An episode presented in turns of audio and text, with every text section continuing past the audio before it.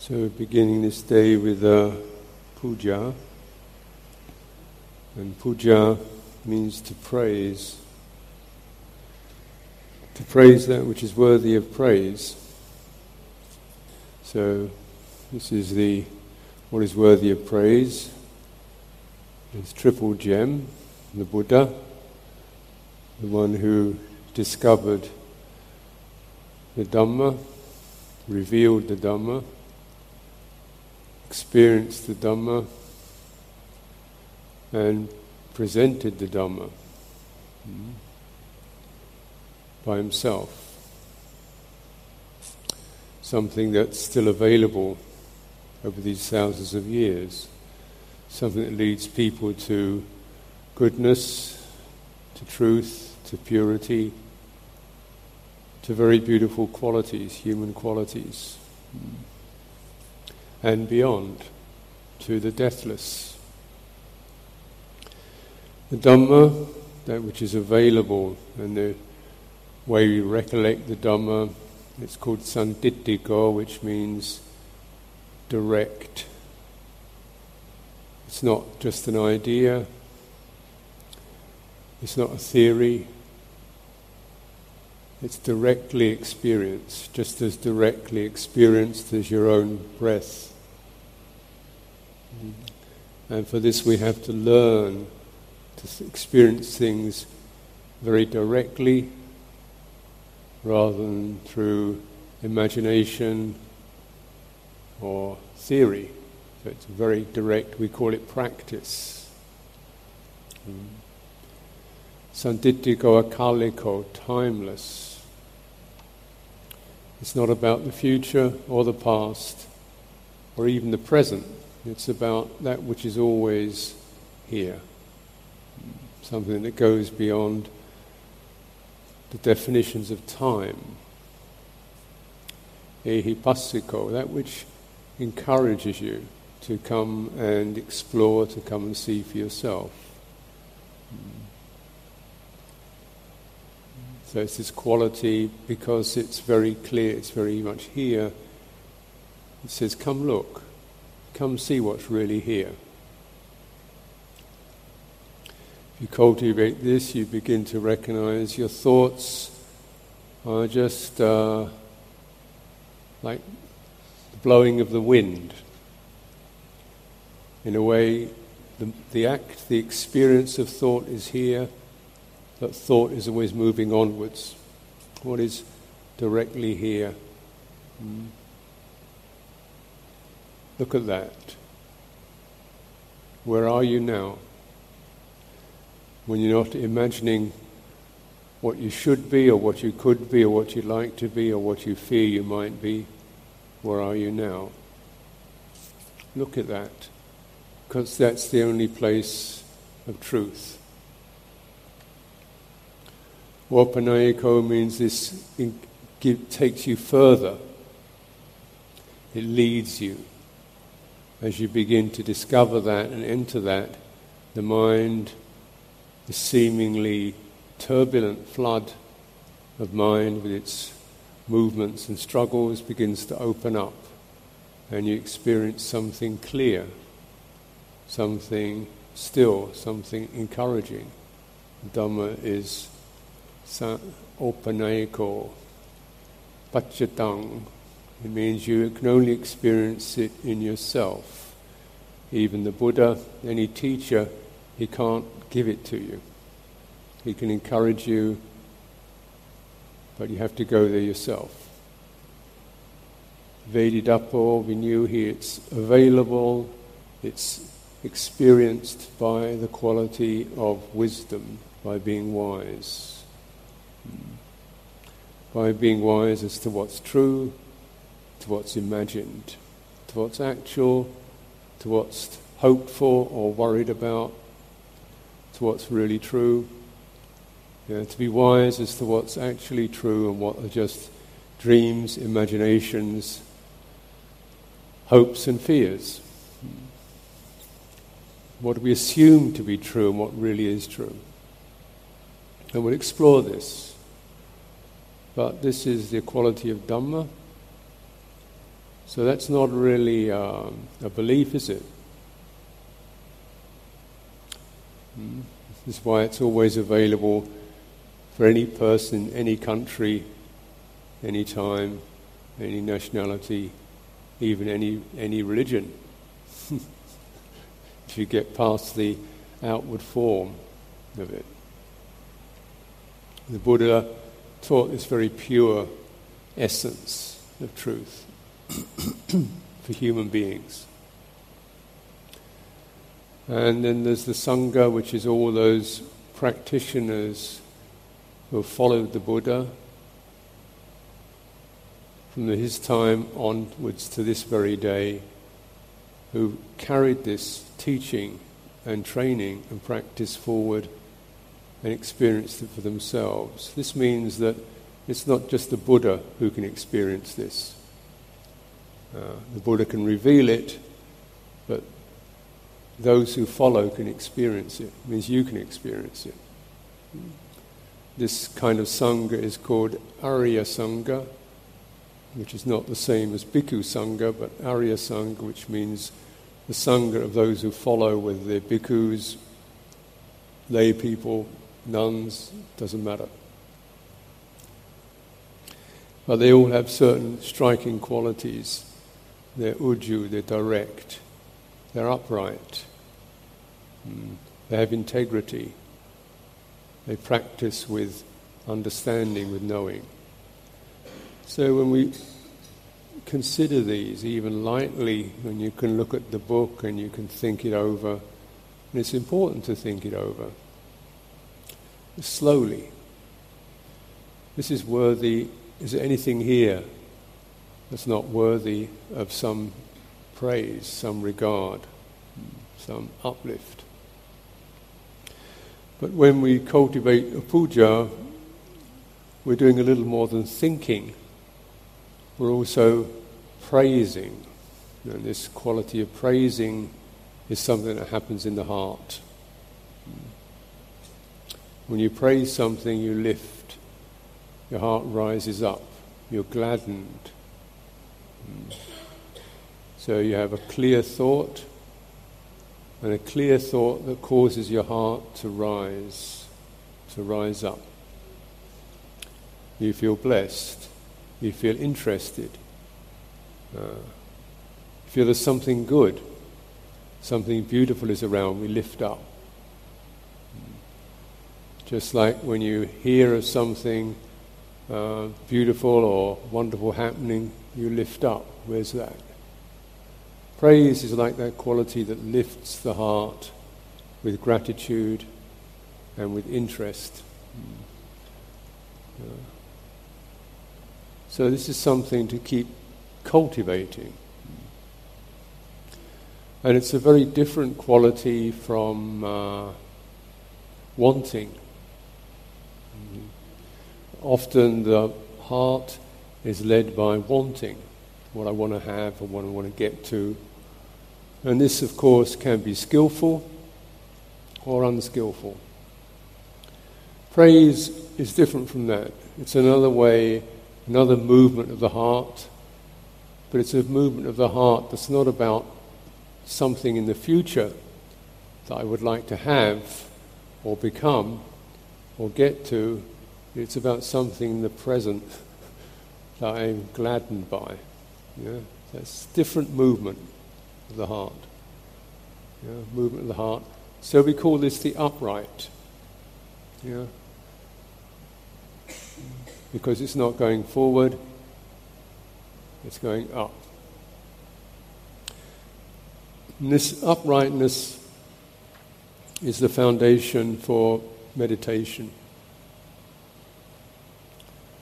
It's the foundation for meditation.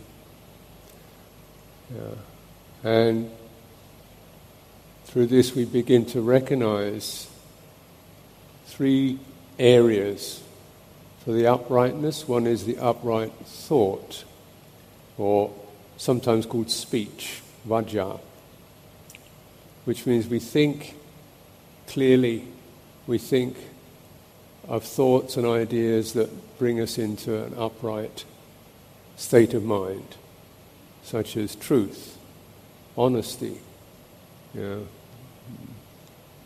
clarity, uh, integrity, uh, harmlessness, mm, loving kindness. These we'd say are thoughts that when you think them clearly, you become clear and upright.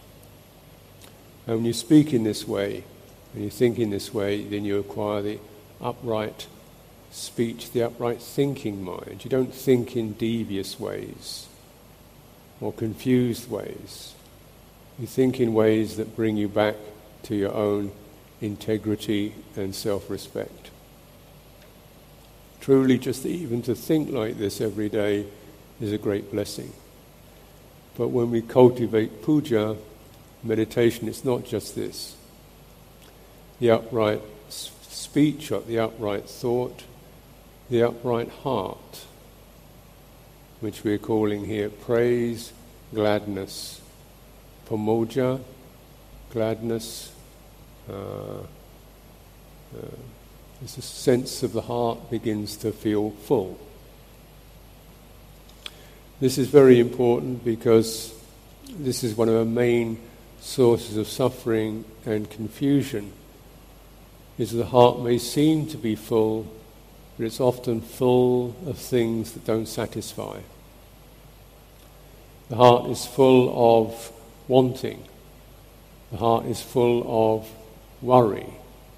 The heart is full of uncertainty. The heart is full of remembering. The heart gets filled with things, shopping, you know, events. Uh, the heart is filled and yet it's not satisfied. So, in this filling of the heart with Buddha and Dhamma, Sangha, we're beginning to clear out these other qualities, these other preoccupations of the heart, and fill it with saddha or confidence, faith, aspiration. Mm, this is the upright heart. Mm. This upright heart doesn't want anything apart from to listen and learn. Mm.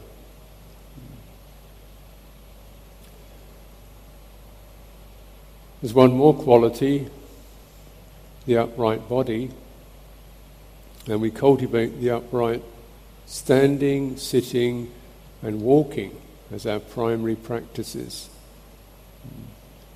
This is a, another aspect of upright it means the energy in your body becomes clear and stable. So if the body is fidgeting, its energy is not settled. If it's slumping over, the energy is not bright and upright. So we cultivate the upright body and we begin to get a sense of body energy.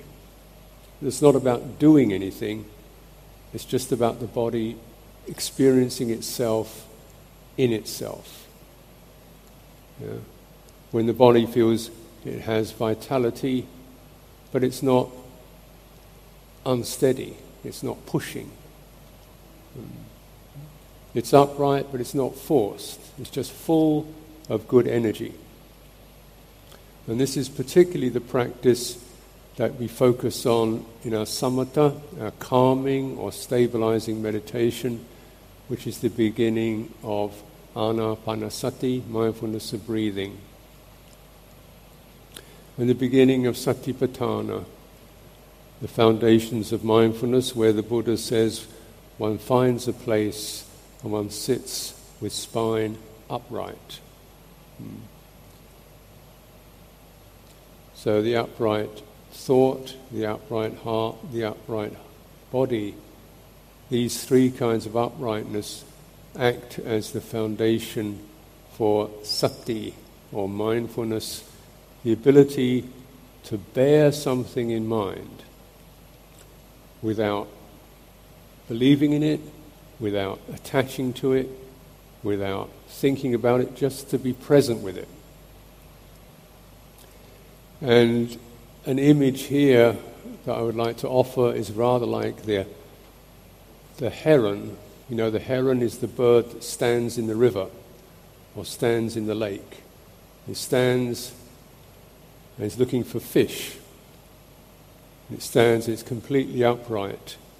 If you've seen one of these birds, they can stand on their leg in the river for an hour and they look like a tree because they don't move, but their eye is very sharp. And this is how we should cultivate. Standing in the river of our lives, the river flows. We feel the river tugging. We feel emotions and thoughts. We feel sensations. We feel inclinations. We feel attitudes. We feel our emotions. We feel tired. We feel uncomfortable. We feel uncertain. This is all the river. The river is washing over, and yet we stand upright in that river with our thoughts, our feelings, our emotions, sensations, energies. As you stand upright, the river doesn't sweep you away. And when you learn to stand upright and sustain that, then you begin to see interesting and beautiful things in the river. Hmm. This is how we should practice. It takes time because, first of all, when you stand upright, you feel a little bit sleepy, you come over, or your mind wanders off, and you just have to keep bringing it back until you get steady. And when we cultivate meditation, particularly, this is the, the first basis is to establish the correct way of sitting upright. And for this, you must focus on your spine, from the tail, the tail of the body, up through the lower back, and into the middle of the back, and the shoulders, and the neck, and the head. you sweep your awareness from the tail on up to the head. If you begin in the lower spine, establish a firm connection to the floor, as if you're anchoring, as if you are connecting as if you are holding the floor with your tail, tailbone. Even push down a little bit. Push down through the pelvis. So you feel that if you push down, it will push your back in. Very important to get this lower back so it curves in. Normally, when people sit in chairs, their back goes like that. And you want to have it so your back is like that. If you push down, you can, you can feel the difference. When your lower back comes in, the front of the body becomes upright and straight, whereas if we sit like this, it, it's folded. Hmm? When it's folded like this, you can't breathe properly. You just breathe here. We want to breathe all the way from here down to here. So this must be open. For this, you, when you push the back in, all this part of your body opens up. Hmm? And this bones, the chest bones, can then rest on the spine. They don't rest on the spine, they rest on your belly. And then you sit like this.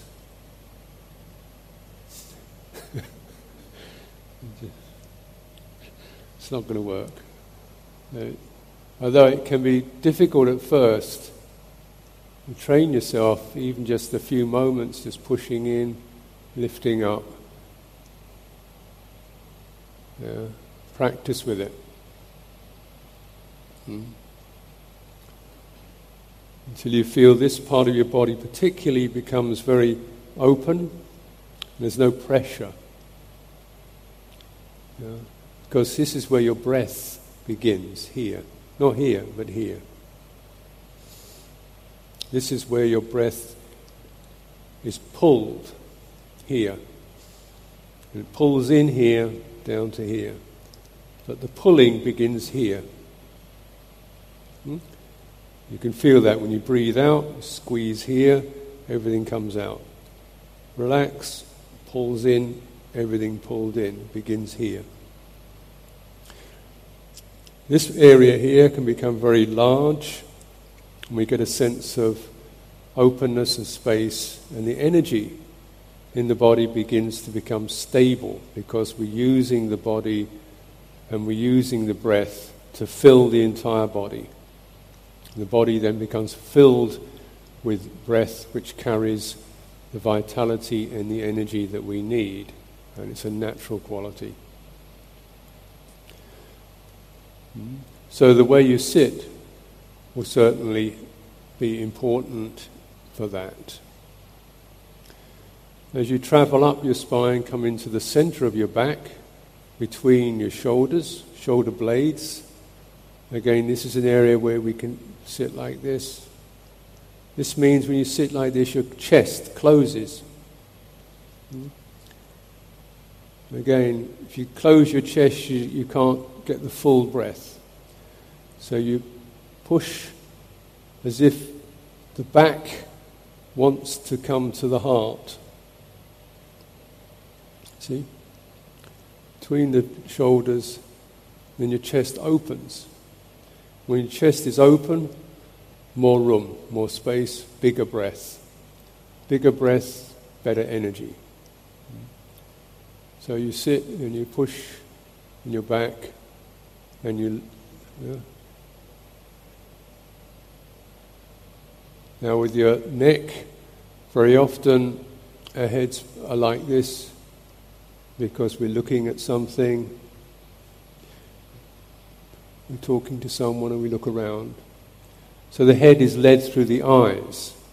The eyes pull the head around. But now we don't want the head to be directed by the eyes, the head is now directed by the neck. So the head sits on the neck like a ball. You understand a ball, if you can imagine like a fountain of water. When you have a fountain of water and you throw a ball on it, and the water is coming up and the ball sits on the top of the fountain. This is how your head sit, should sit on your neck. Yeah. So it's no longer led by the eyes, it's connected to the head. It's connected to the head, the throat is open. Your throat is open, your breath travels through there very full and easy. And it also means that your head begins to be affected by the breathing. If this gate here is open and straight rather than like this, the energy of the breath travels through the head, around the eyes, behind the nose, and the head becomes bright and clear. And here, around here, around here, even in here. The energy moves around behind the face and it clears the dullness from the, from the brain. Mm. This is something you I've just mentioned to you, and really watch out for that. Watch out for how the breathing affects your chest, your belly, your throat, and your head. It covers all of it. When the body is upright, the breath is upright, the breath is straight, the breath is clear, the breath is pure, and the breath, the breathing can then clarify the mind, open the mind and clarify it. This is why we use sitting position for meditation. And whether we're sitting or standing or walking, we maintain the same upright spine.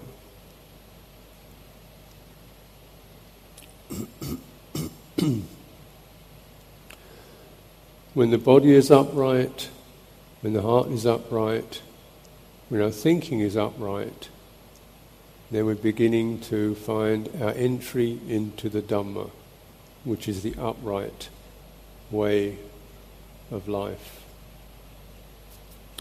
So let's take some time for meditation practice, silent meditation practice. We'll have about half an hour for meditation. So during this time, try to have a direct experience yourself for what I'm talking about. Hmm. Give yourself the time to recollect, to think.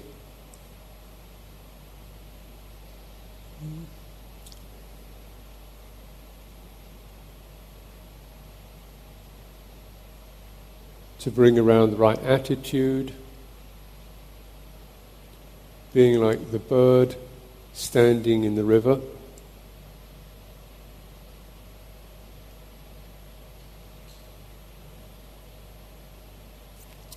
And then noticing the way the body is sitting. And first of all, the spine the tail, the lower back, the middle of the back, the neck, and the head. And practice with it. It doesn't become perfect at first, so you have to practice with it. Allow yourself to move a little bit. Move your shoulders, mm. move your head. If you feel stiff or tight, mm. you have to know your own body. Uh, I only know this one.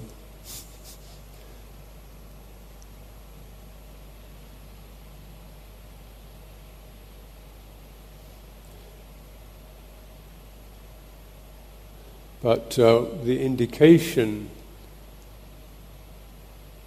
the sign that your body is becoming more upright and balanced as you begin to experience the breath, the breathing very fully.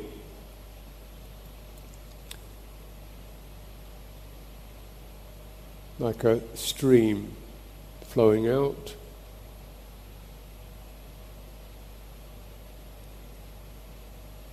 Stopping the end of the out breath.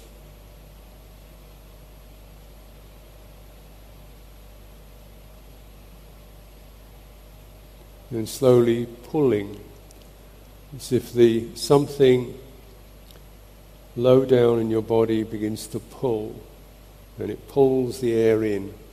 You stay here, but you can feel the air being pulled in down through the nose, the sinuses, and down into your abdomen. Hmm. Sensations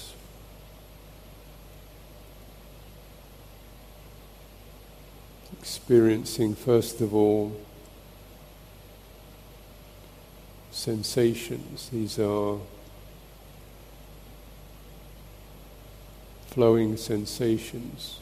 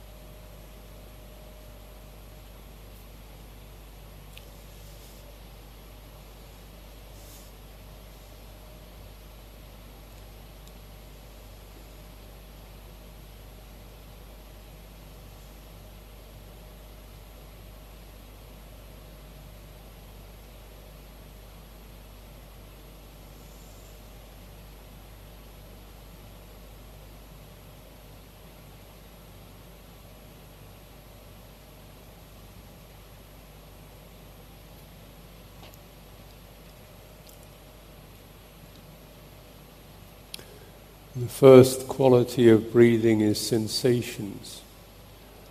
Hmm. See where you can find that. It doesn't really matter whether it's in your nose or your head or your chest or in your belly. It's just the pressure of your clothes pushing, pushing against your clothes. Anywhere where you can feel sensations. Mm. Phassa, contact. Sensations that repeat. So they tell you that you know you're breathing because you feel sensations, a stream of them.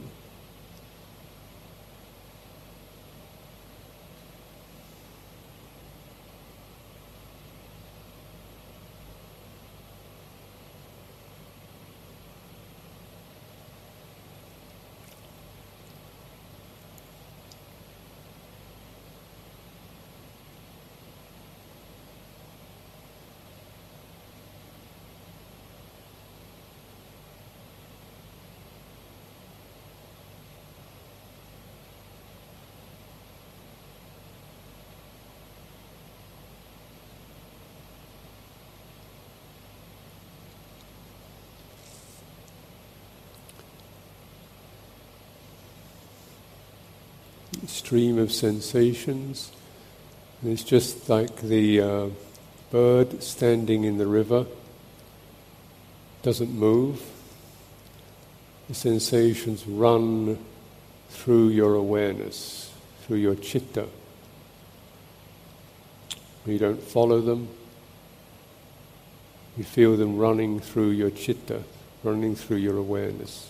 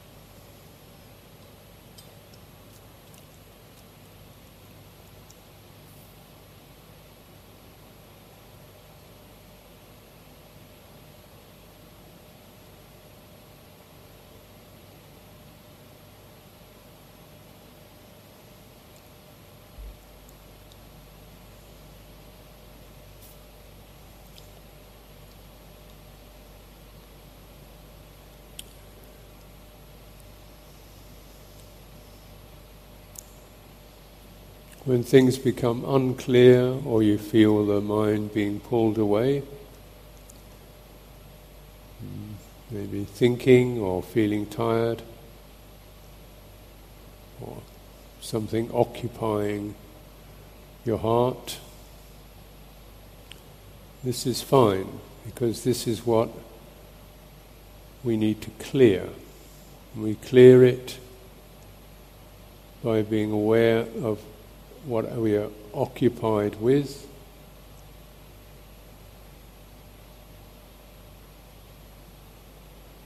Hmm. And asking the question, where is the breathing now? Where is the body now? Where is the breathing now? How is breathing now? So breathe through your thoughts, breathe through your feelings, your emotions.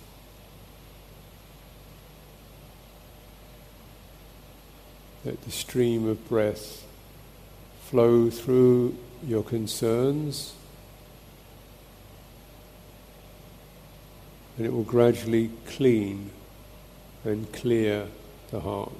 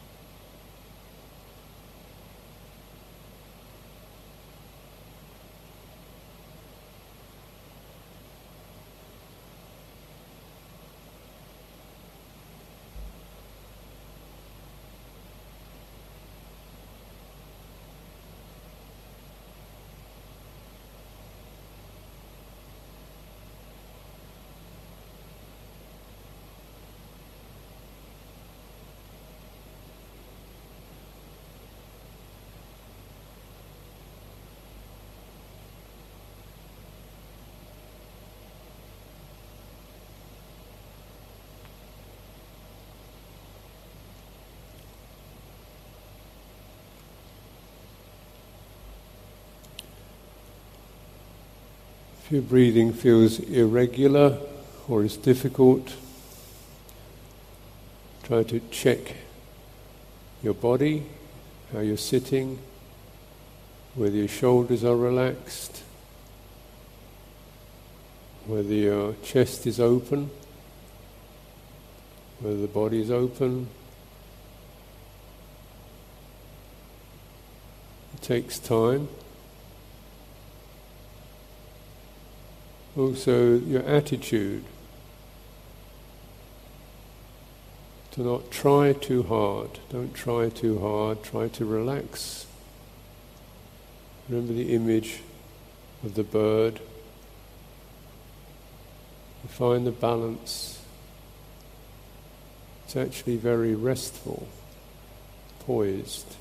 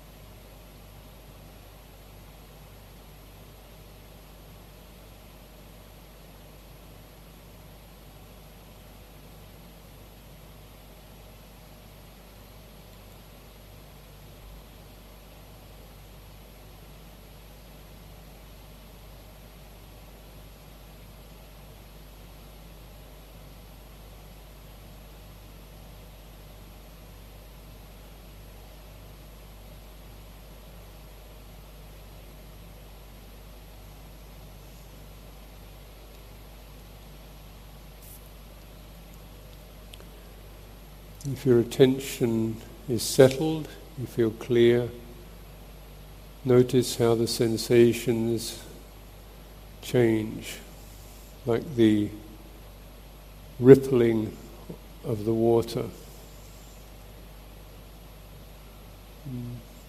It's not one sensation, it's a series, flickering, rippling like light on water.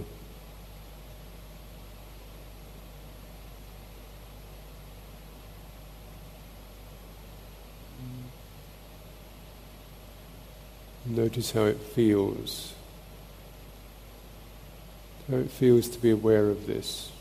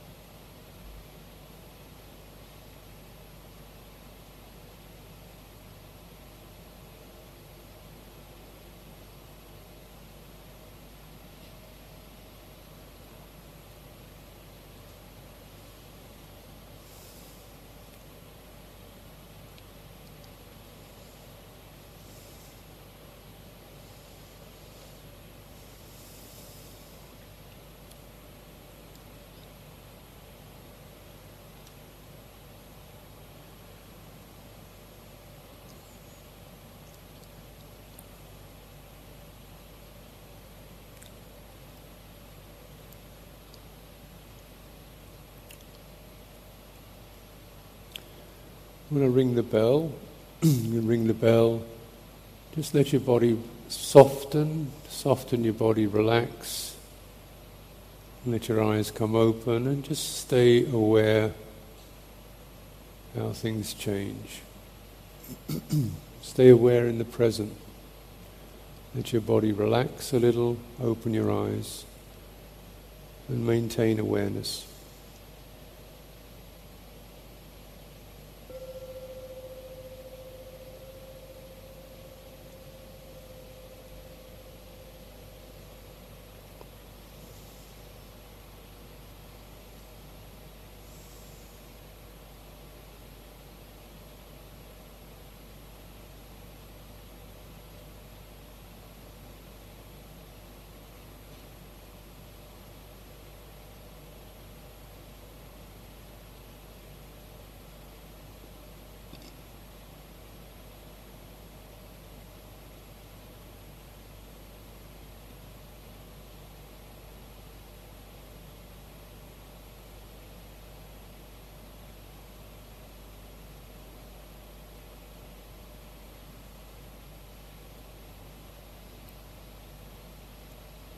So you open the sense doors, the eyes, the ears, and it stay centered,